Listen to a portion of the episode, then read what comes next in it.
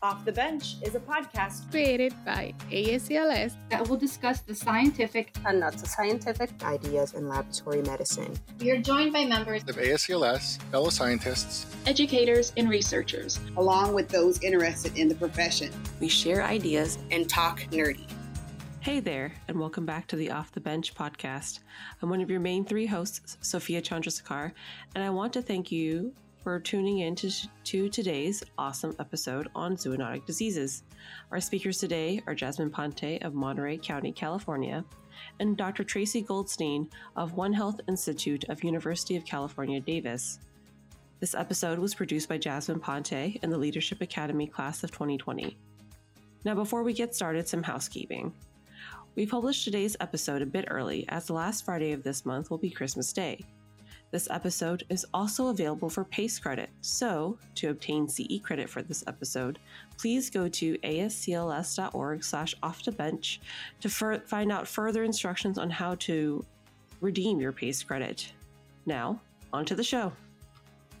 My name is Jasmine Ponte, clinical laboratory scientist and point of care coordinator for Monterey County, California. Today, our speaker is Dr. Tracy Goldstein, and Associate Director at the One Health Institute, University of California, Davis. She oversees the One Health Institute Laboratory and developed the Marine Ecosystem Health Diagnostic and Surveillance Laboratory in 2007.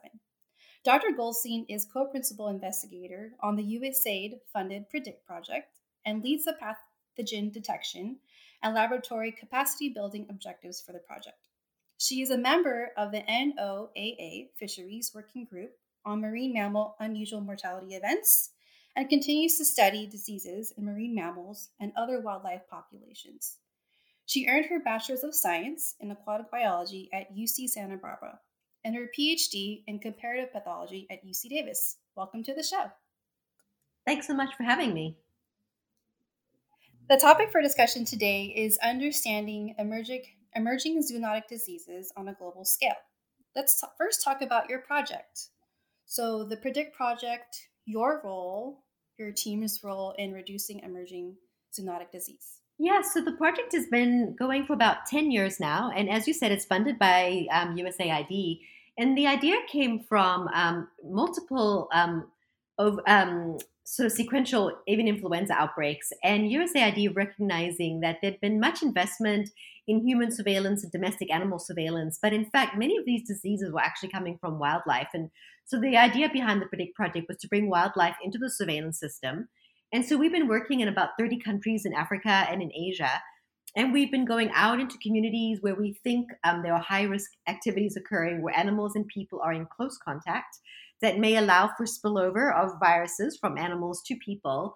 And we've been sampling the, the people, um, their animals, and the wildlife that live around them, and also trying to understand the types of behaviors that the people are doing to bring them into contact with the animals so that once we find viruses, we can understand how contact's occurring and start to think about how we can intervene and put in mitigation to prevent spillover from occurring. So, intervening in those countries, is that related to the One Health approach? Yeah, in general, everything we do is through the One Health approach. You know, I think this outbreak that we're undergoing right now is just sort of really highlighting the fact that what happens in animals and in people and in the environment is just interconnected. And it's really hard to separate those things out. And so the One Health approach is really sort of an idea of working in ways where all sectors are involved to um, to uh, deal with complex problems. So, as I mentioned to you, when we go out into the field, we go into these communities to try to understand the way um, people are living, how they're interacting with the environment and with animals. And then we sample them in a One Health way where we're not only sampling the people, but also the animals and then understanding um, what's happening in the environment. So we do this in, in teams that include medical doctors, veterinarians, um, and wildlife biologists, among others. So that's it's a One Health team dealing with a One Health problem in communities. And the way we do our sampling is very similar, regardless of if it's an animal or if it's a person. And the way we do our testing is also the same. That way, we get comparative information um, from all different countries, from different species, and from different sample types. Um, and I think that, um, you know, the one thing I was going to say was the viruses themselves are always changing and and you know in order for them to cause any type of human disease need to have the ability or the machinery to infect people. But it's more than just that. Um, the viruses have to have that but the timing of shedding in the animals and the contact between the animals and people all of those things need to align in order for a spillover to occur so the good news is that all of those things need to align in order for a spillover to occur. Otherwise, they might occur more often.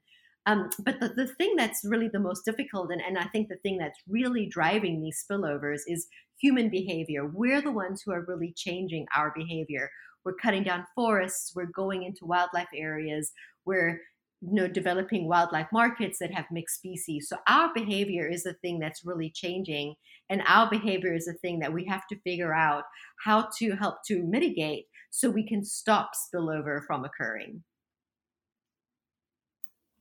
Well that's really interesting. It's like finding the perfect recipe or the perfect storm but we're kind of driving it more as we go into different regions in the country and you know doing humans human stuff.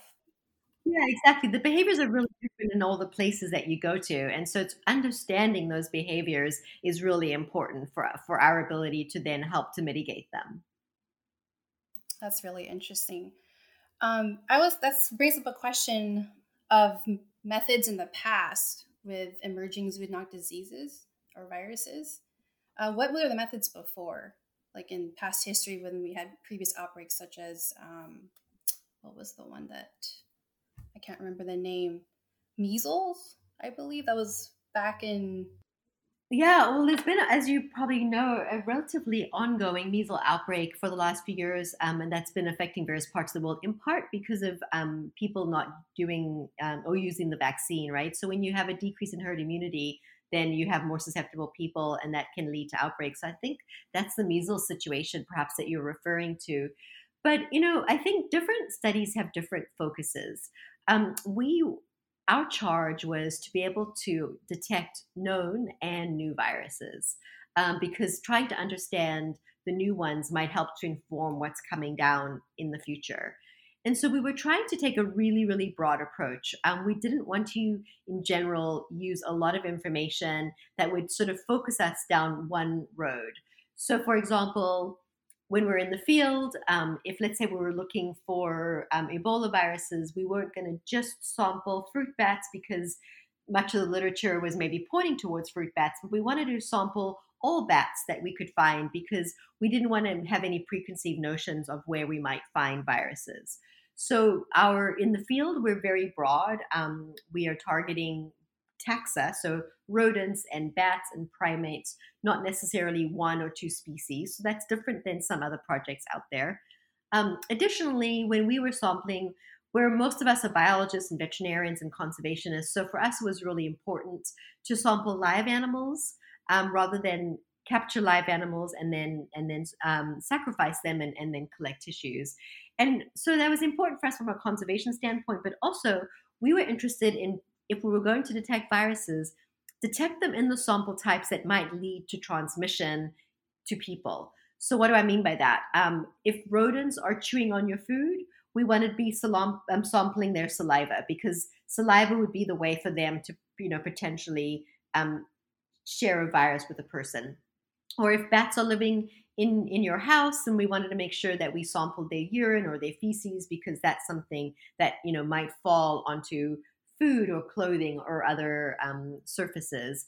Um, so what we were doing is we were live capturing animals um, in, in nets when they were bats or in traps if they were rodents, etc., and then collecting swabs of their uh, mouths and of their feces and of urine, and then testing those samples to look for viral shedding. So that means you know things that might be in secretions. So we were going sort of broad by species and then broad by the type of samples we were collecting.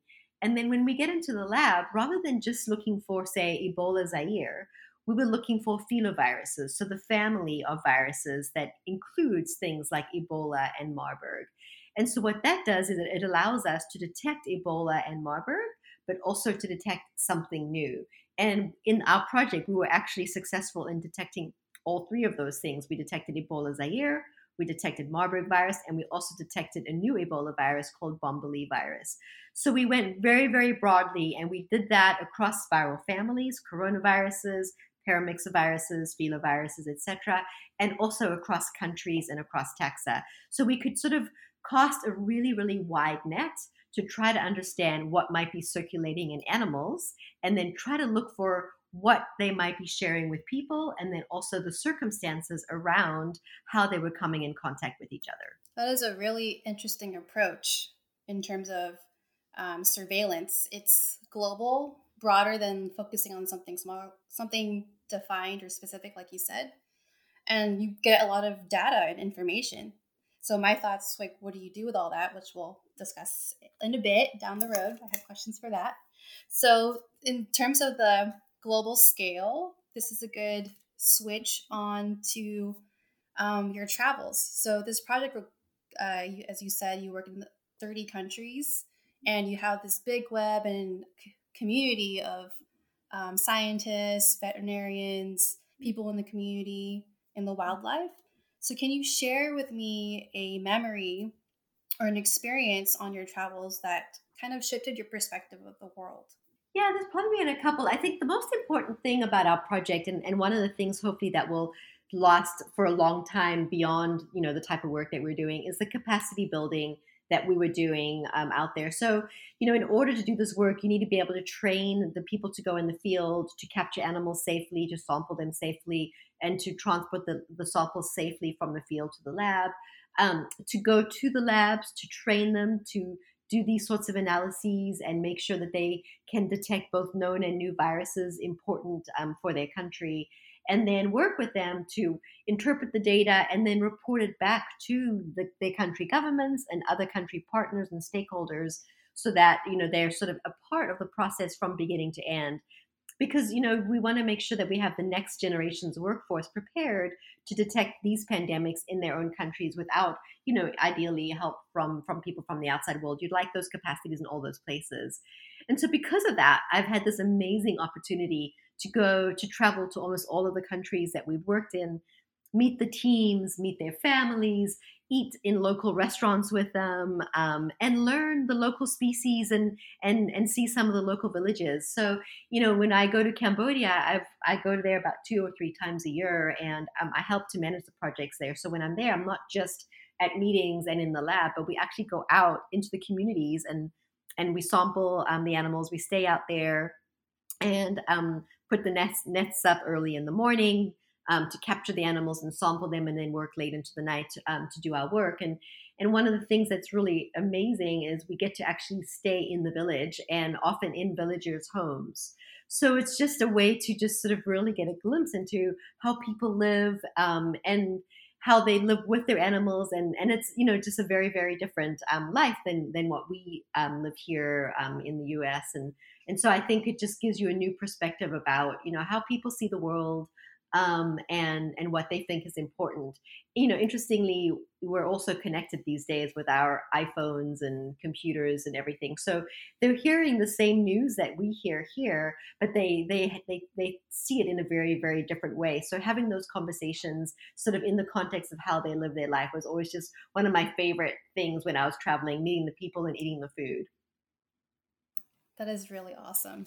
It yeah, it definitely sets your mind or opens your mind about people and cultures and the world really. So it's that's a great opportunity. So let's segue to um, talking more about these emerging zoonotic diseases on a global scale. Let's define some key terms. Can you define the term host switching? So, you know, people probably have different definitions of it, but the way we think about it is uh, the, a virus's ability to um, either change to be able to infect a different host or its ability to um, broadly use receptors that m- multiple species use. So, receptors are the way that viruses get into cells. It's sort a bit of like a lock and key. So, the right shape has to fit into the right shape. So, host switching is, is sort of a term used to sort of talk about the way viruses can move between hosts. And hosts can be from uh, bat species to bat species or from wildlife to humans. It doesn't matter what the species is. It's any host. Exactly. I should have been clear rather than just host, but switching between hosts. Exactly. So within bats, maybe going from, um, say, one kind of fruit bat to a different kind of fruit bat, or it could be a broader jump, you know, maybe going from a fruit bat to an insectivorous bat, or even broader from, say, a fruit bat to a primate or a fruit bat to a person. And one of our thoughts is the, the, the broader host range that um, a virus has, the more likely it might be to cause a pandemic or to spill over into people.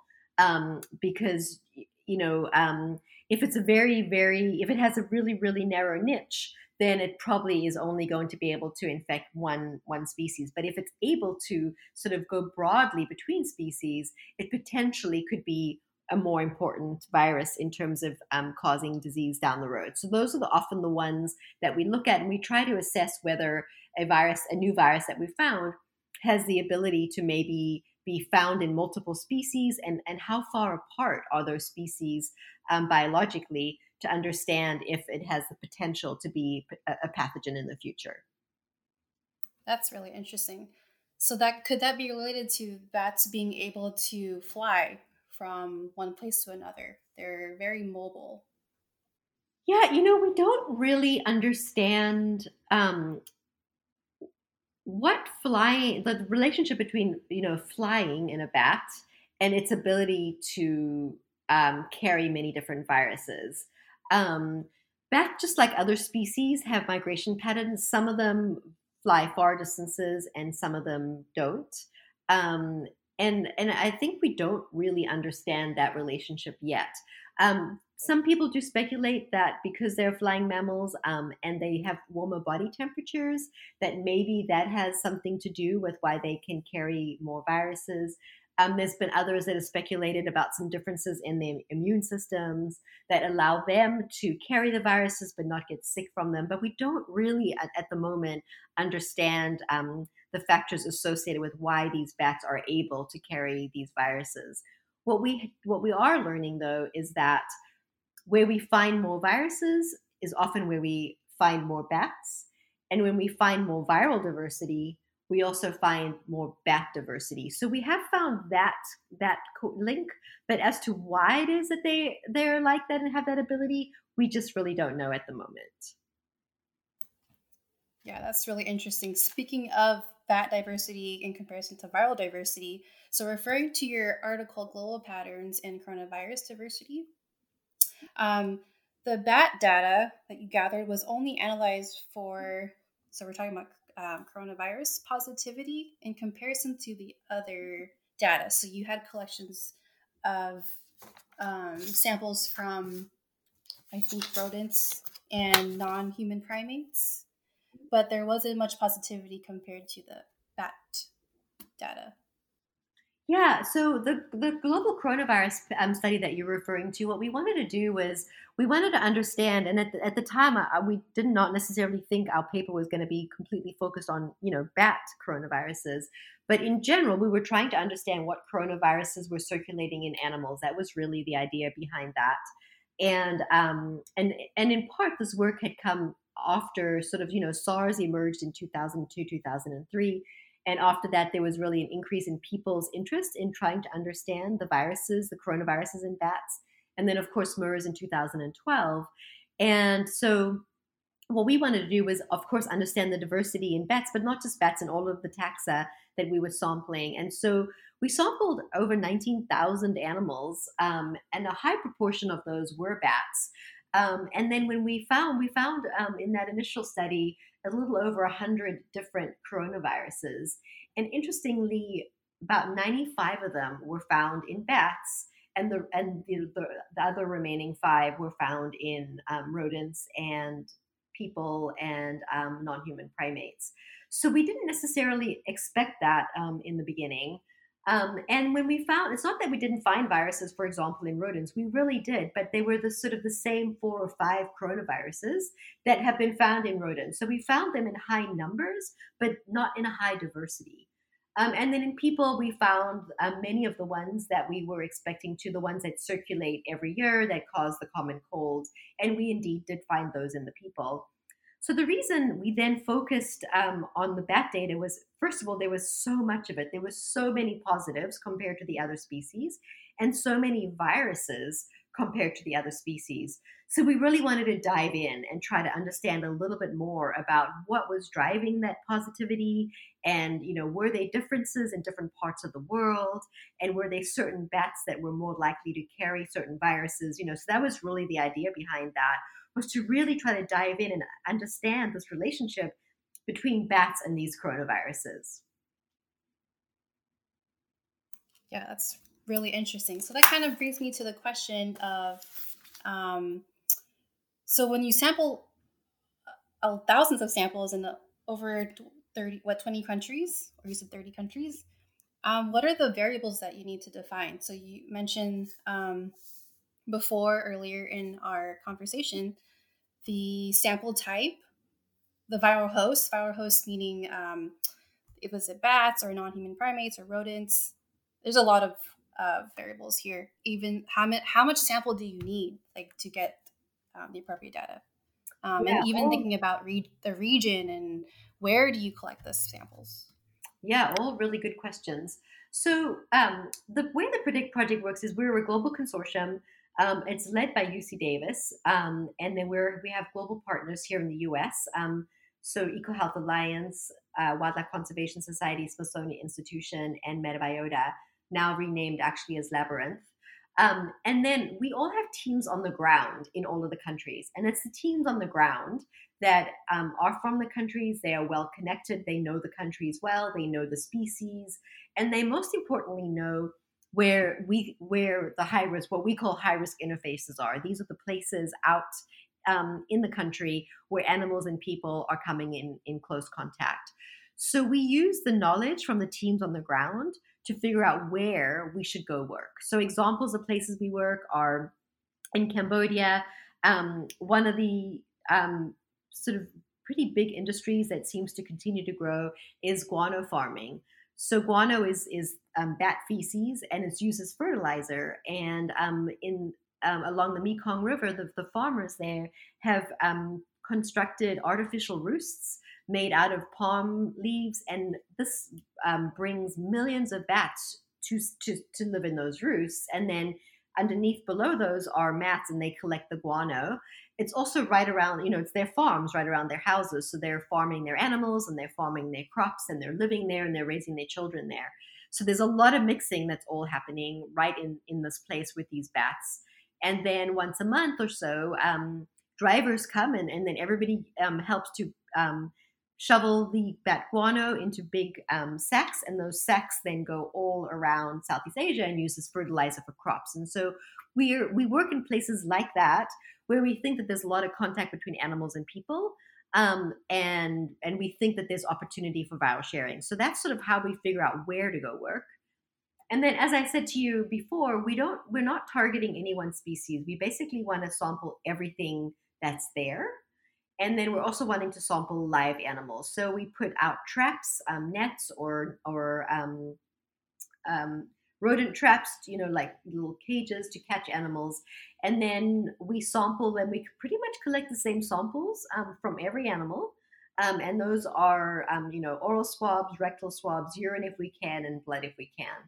And then all of those are tested. So, sort of, the, we try to take out the variables um, in terms of that.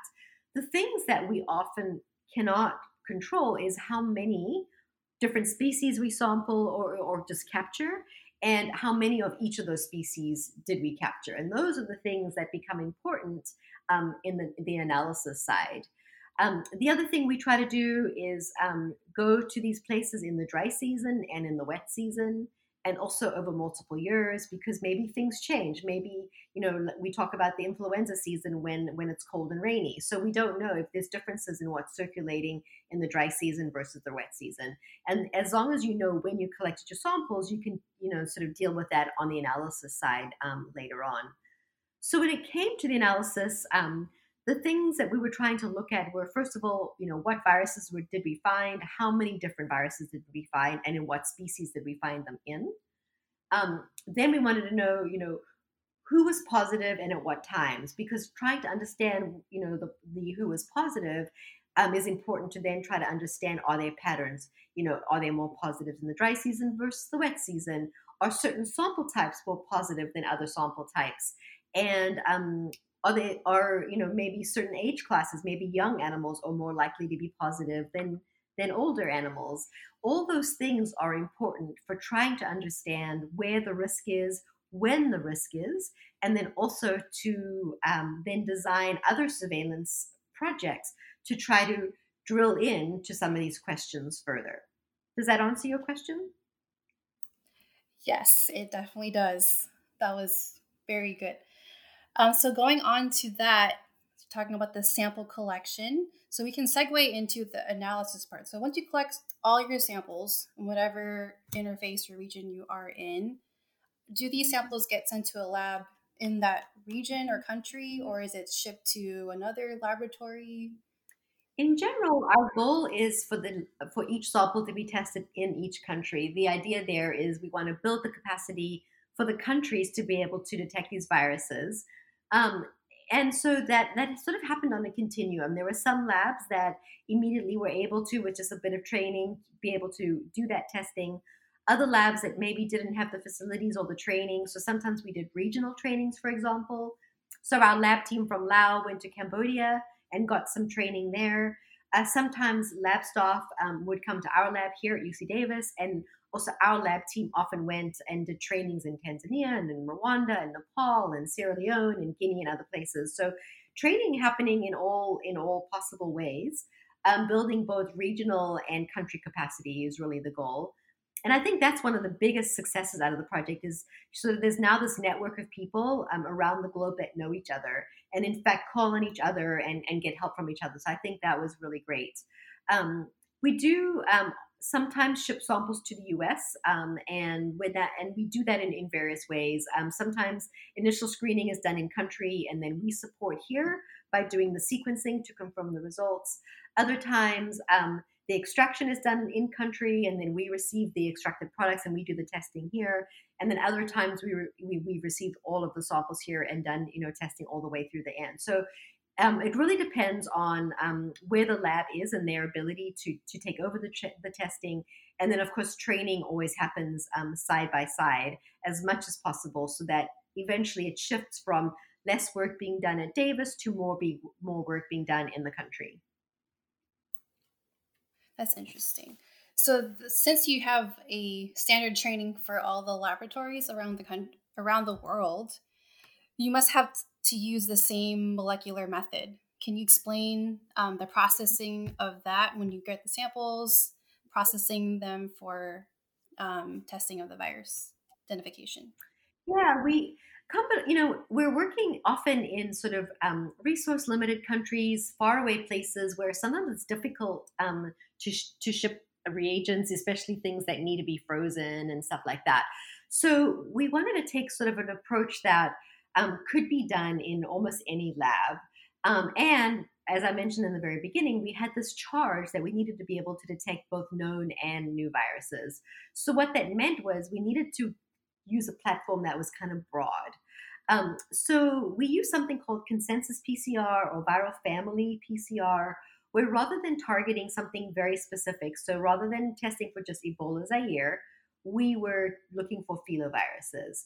And um, so what that allowed us to do was um, to say send protocols to all of the labs that could be used consistently. And we also um, try to use reagents that were relatively easy to purchase in most countries around the world. So using, you know, products that many of the big companies um, make and and can easily ship to you know places like Africa and Asia. So we tried as much as possible to standardize the extraction methods, the methods to set up, you know, using PCR, the methods to make cDNA, etc. And we gave um, those protocol books to all of the labs as well as use them for training. So that was how we tried as much as possible uh, to make things be um, consistent across countries and labs. Um, we also had to develop synthetic controls. Um, as you are I'm sure aware, it's difficult to send um, infectious diseases across borders. And we were wanting to, for example, detect things like Ebola virus. So you don't want to ship those easily across borders. And so we we made something called a, a synthetic control. We sort of called it the universal control, and that's a it's a plasmid essentially. And we put the, the primer sequences in the plasmid of all the different assays. And then you can make, you know, you can just grow that up in bacteria. You can make a lot of that and it's not infectious. And then we could ship that out to labs around the world. And so they were able to use consistent controls with the PCR assays so that they at least had a positive control to know if an assay was or was not working. So those were the ways that we got around um, trying to get protocols and training and consistency in all of the labs um, in all the different countries.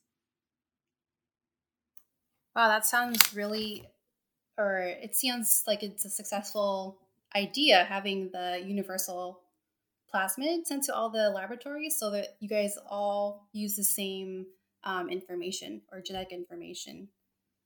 Yeah, I think it was successful. I think it definitely got us around one problem. It created another problem. Any of you who've worked with plasmids and positive controls in your labs, which I know you guys all have, also know that sometimes you get contamination of a positive control, and um, certainly plasmids are notorious for that. So um, I think that you know, in a part of that was just really, really strict training um, for our lab teams um, in terms of how to handle controls and best practices for you know pipetters that should be dedicated just for controls and many of the things that I think we already do in our labs, but that maybe don't you know come inherently to, to people in, in some places. And so we spent a lot of time you know working on procedures and troubleshooting contamination and, and other problems. But I, I, hope in the end that it makes them sort of all more laboratory, better laboratorians and better abilities to sort of critically look and interpret um, data, which I think is another big part of, of the training is, is being able to look at the results and determine, you know, are these good results? Are they bad results? They need to be repeated. You know what what's going on here. So um, it was not something we anticipated, but it turned out to be a good learning lesson for everybody. That is always true when you work in the laboratory. You just come across things that you don't expect, and then you got to figure out how to deal with it. And that's one contamination. I can re- I can definitely relate to that. so yeah. yeah, so you have to do your quality right. Make sure your results are accurate. So what comes after that? What um, involving the interpretation of the data once you've done the quality? Yeah, so there were sort of two sides to that. The first is the sequence side, and then the second is the the epidemiologic side. So I'll start with the epidemiologic side first. Um, we wanted to look at um, the association of certain factors with a bat being positive. So we looked at things like, you know, which sample type did we find the most coronaviruses? And in fact, we found them in bats, most commonly in bat feces. And we did find them in oral swabs. But that's important because you can think about how bat viruses might then come in contact with people. Um, the other interesting part was season. Many of the coronaviruses that we found were detected in the dry season versus the wet season. That's important because you want to then be able to think about if you were going to go out and target your sampling, you know, what, what time of year might you want to go out and do that. Um, and then age, we found that many of the subadults or, or juvenile bats were more likely to be positive than the adult animals. And that, you know, is a little bit what we know from some other viruses as well, in that young animals, um, after, you know, after they're born, are at, at a certain time when they start to sort of move around and fly around a lot, come in contact with other animals, and that's when they are often shedding viruses. So again, if you're wanting to think about you know what time of year to try to target when you might detect viruses. Understanding a little bit about the bat biology and when they have their babies is a good time to think about when you might um, sample um, animals. And then the third thing we found or the third i don't know i've lost track of how many numbers now. Another thing we found there we go um, was that if we sampled less than 200 animals we actually did not detect coronaviruses um, and so we had to sample more than 200 animals in order for us to start to detect viruses. And that's really important for thinking about designing a study and how many animals you're going to target in order to get meaningful data.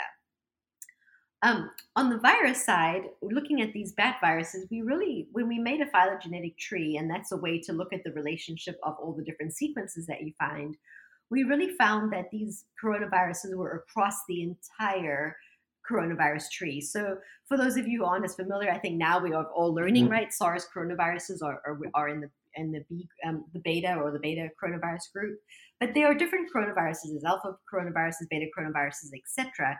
Well, we found these bat sequences throughout the tree, even in, in groups that previously we thought were the rodent clade or groups that previously thought were the avian clade.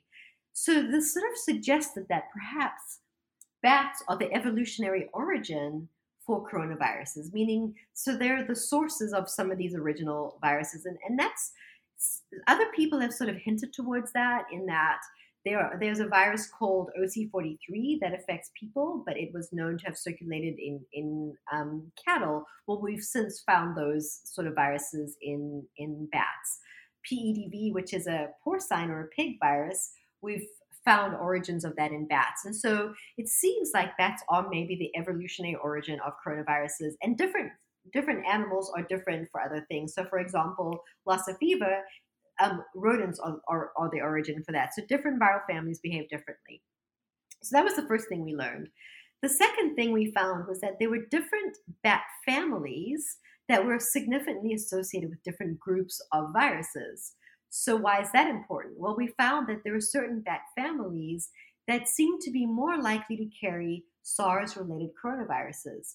Well, that's obviously really important in our current outbreak, right? Because if we're wanting to see which potential species might be the reservoir of, of the SARS coronavirus 2 that's causing this current COVID 19 outbreak, we can use our data to go figure out which animals to go and target for sampling so we can look for certain reservoirs. We also found similarly for, say, the MERS related coronaviruses that different bat family were associated with that. So, again, that can help to target your surveillance if you're wanting to go and look for MERS related coronaviruses. And so that's the type of ways that we can use the data that we're finding for our study so that we can better refine our surveillance, better refine our questions, and better improve surveillance to go and find where these viruses are and ultimately hope to improve public health. Ah, so that makes total sense. So, starting from a broader scale in this project, and then now you can, after all the data that you've collected, now you can hone in and focus in the places that you would likely find the virus. Do you think this may introduce some biases? Well, you know, certainly we can't, we couldn't be everywhere all the time and we certainly couldn't um, sample all species everywhere.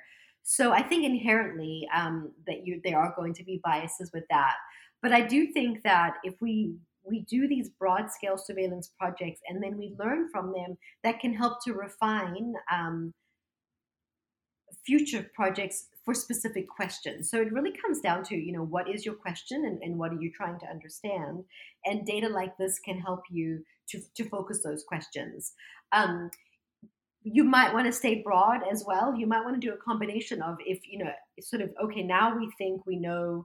Um, I'll give you an example. So we found in, in one of our broad um, approaches, we actually detected Marburg virus in bats in Sierra Leone. Um, and that was the furthest west that Marburg virus had ever been found. It was also the furthest west, by the way, that people looked for Marburg virus. So um, so you know uh, prior to that people kept thinking well marburg virus is a problem in central and south africa and if there had been hemorrhagic disease in sierra leone nobody would have thought to test for marburg virus because nobody thought there was marburg virus there but our finding of marburg virus there of course makes sense right? We found it in the same bat species that it's found in other parts of the world and in caves just like where these bats live in other parts of the world. So that type of study is really important for us to not just think, okay, well, we've only ever seen Marburg virus in Angola, so we should only think about Marburg virus in Angola. But no, we should be thinking about where are the hosts living, who who carries these viruses, where do they live, and from there, sort of recognize that those viruses are probably in those places as well. And so because of that, a finding such as that, you know, you don't want to get so focused by only looking for one thing because then you'll miss the bigger picture. So now, you know, we went really broad. We found Marburg in Sierra Leone. We, we now have specific questions in Sierra Leone, such as is it shed at certain times of the year? You know, based on what we know about Marburg virus in other places. So now that's a much more focused question. We're going to target that species in those caves. Probably now, rather than just going broadly, maybe twice a year of sampling, we would go maybe try to sample them monthly to try to figure out when is it that they're shedding the virus.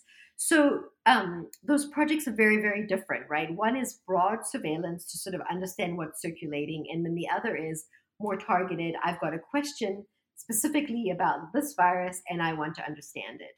And so both of those approaches are needed.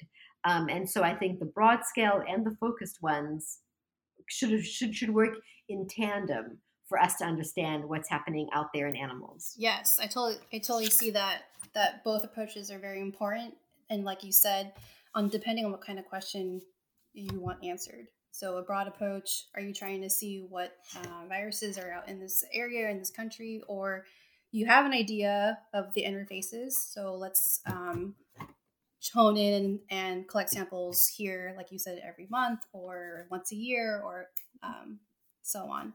So, speaking of that paper, uh, the isolation of Angola like Marburg virus from Egyptian rosette bats from West Africa, which is a really interesting read about the inter- the bat caves. Um, so, they presented evidence of the active Marburg virus circulating in the West African um, Egyptian rosette bats.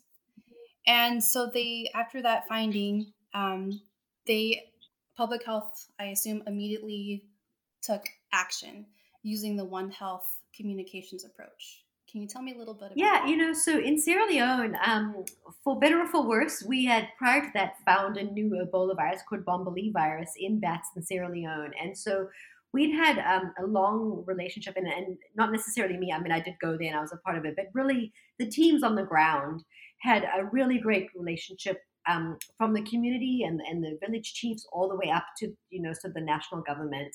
And that was really important for us to go and work in Sierra Leone after, especially after the Ebola virus outbreak, because people were just sort of um, had suffered a lot during the outbreak. Almost everybody there knew family members that had died um, or were affected during the outbreak. And so people were really, really sensitive. And so, in order for us to go in and do the project that we were going to do, we needed to talk a lot um, in the communities, to the village chiefs, the district and local governments, all the way up to the, the national governments. And so we'd been talking to them a lot. They were familiar with our project and they were familiar with our work. And so by the time we found the first Ebola virus, the Bombali virus, we'd had a fair amount of trust with the government and and the villages, and we worked really, really closely with them about how to um, roll out this data to the community without inciting a lot of fear, especially at that time, the word Ebola still really incited a lot of fear because it was really shortly after um, the outbreak. So because of that, we worked through a lot of these issues with, you know, how to communicate and what works and what doesn't work and how to work with communities. Um, and in the process of that, we also developed something that we call Living Safely with Bats, which is sort of a community campaign and, and a book that we designed as, you know, within our consortium so that we could go out to the communities so so and cool. not only talk about um, the viruses that we found, but also how to live safely with animals, right? How to protect themselves from the bats, how to recognize signs of bats in their homes or eating their food, etc. But to not kill the bats because, of course, bats play a very, very important role in the ecosystem. So we sort of gone through that whole process with the Bombali virus, and so when we found Marburg, um, we could just sort of reactivate all of those, and it was it was much easier. And we worked sort of even more closely with the government um, because they were sort of so familiar with us and our, and our team. So we were actually very very lucky to be able to do that. Um, and I think the work is not done. You know, um, we need to continue to work in the communities and with the public health systems and also with the labs to when they see hemorrhagic disease cases to not just think about Lassa fever, which we know causes deaths in Sierra Leone, um, not just think about Ebola, but also think about Marburg virus. Um, and so we're working with public health systems. We also need to work with the labs to make sure that they can detect all of these viruses as well. Um, but I think it was a really huge success story with us working with the local teams, the government, and the communities um, to get that information out there and I really, I think, I mean, that success is hugely due to our teams on the ground, their knowledge of the communities, their their, um, their connections, and their knowledge of the country. That's amazing. So it's going tying back to that huge web, right? The whole global web that you have and your team have created within this project, which is really amazing. And along with the relationships you had with the communities in these countries and the scientists, it's it's just a really huge team collaborative effort. So that's pretty amazing. So from here, just asking some unrelated questions, just to lighten up the mood a little bit here. Um, based on your travel experiences, work related or not, what other encounter or experience have, that has impacted your life personally like besides what you mentioned in the earlier part of the podcast? Was there something a memory or something that a person gave to you? Yeah i've been given i've been so fortunate i've been given so many gifts um, from our team. I think the generosity of people honestly um, you know i i was doing all of this work um, a because i thought it was so important and i was so pleased um, to be able to help people and, and, and it was my job. Um, and the amazing generosity back you know the gifts that every time i see any of um, any of our teams that they always are bringing me to thank me and i'm like thank me? I don't know. I was just doing my job. But um, you know from calendars to scarves to honey to um, water bottles. I mean, they just always think of me, and I'm always so wow. moved by that. You know, I'll be flying around to go somewhere for a meeting, and somebody will show up and they'll bring me a gift because they remembered they were going to see me and they wanted to do that. And so, I just think the the amazing generosity is is the thing that I'll always remember.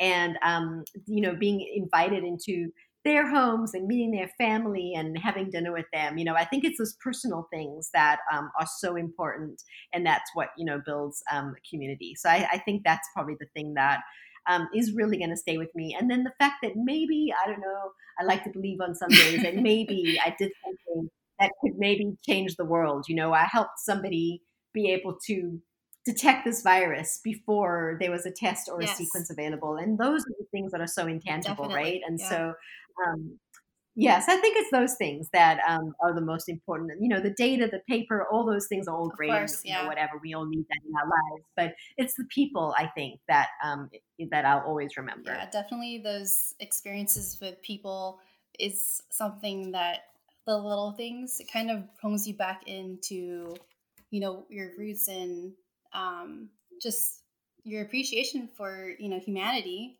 and looking at the world in a different way, you know. So that's really cool. And one more question. So, speaking of the little things, with how our lives have changed recently, what do you do now to stay together or stay sane? I know you're very busy with um, everything that you have going on with the project, especially with the situation now.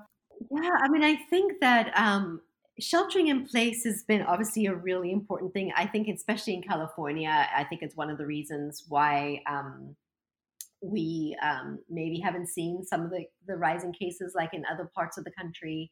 Um, and, and I feel like um, staying home and doing that is such an important thing to do for our community and, and for um, our the people we care about.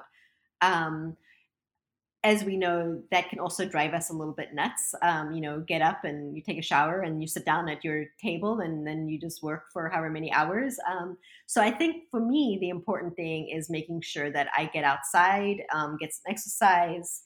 Um, that helps to keep sanity. Obviously, doing that in a, in a safe social distancing way. Um, but I think things like that are um, really important. You kind of got to get out and get some fresh air, you know, and um, that helps to put things back in perspective. You remember that there's a world outside of your house, and that it's good to remember that it exists. Um, so I would say that's that's for, for me getting outside and um, getting perspective.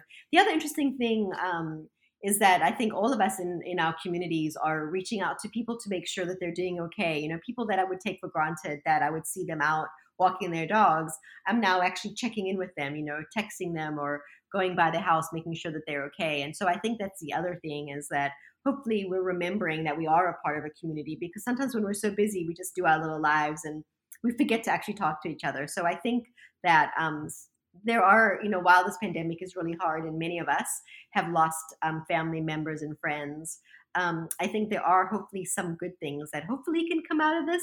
And that is in part remembering that we're a community and that we want to care about each other and, and take care of each other.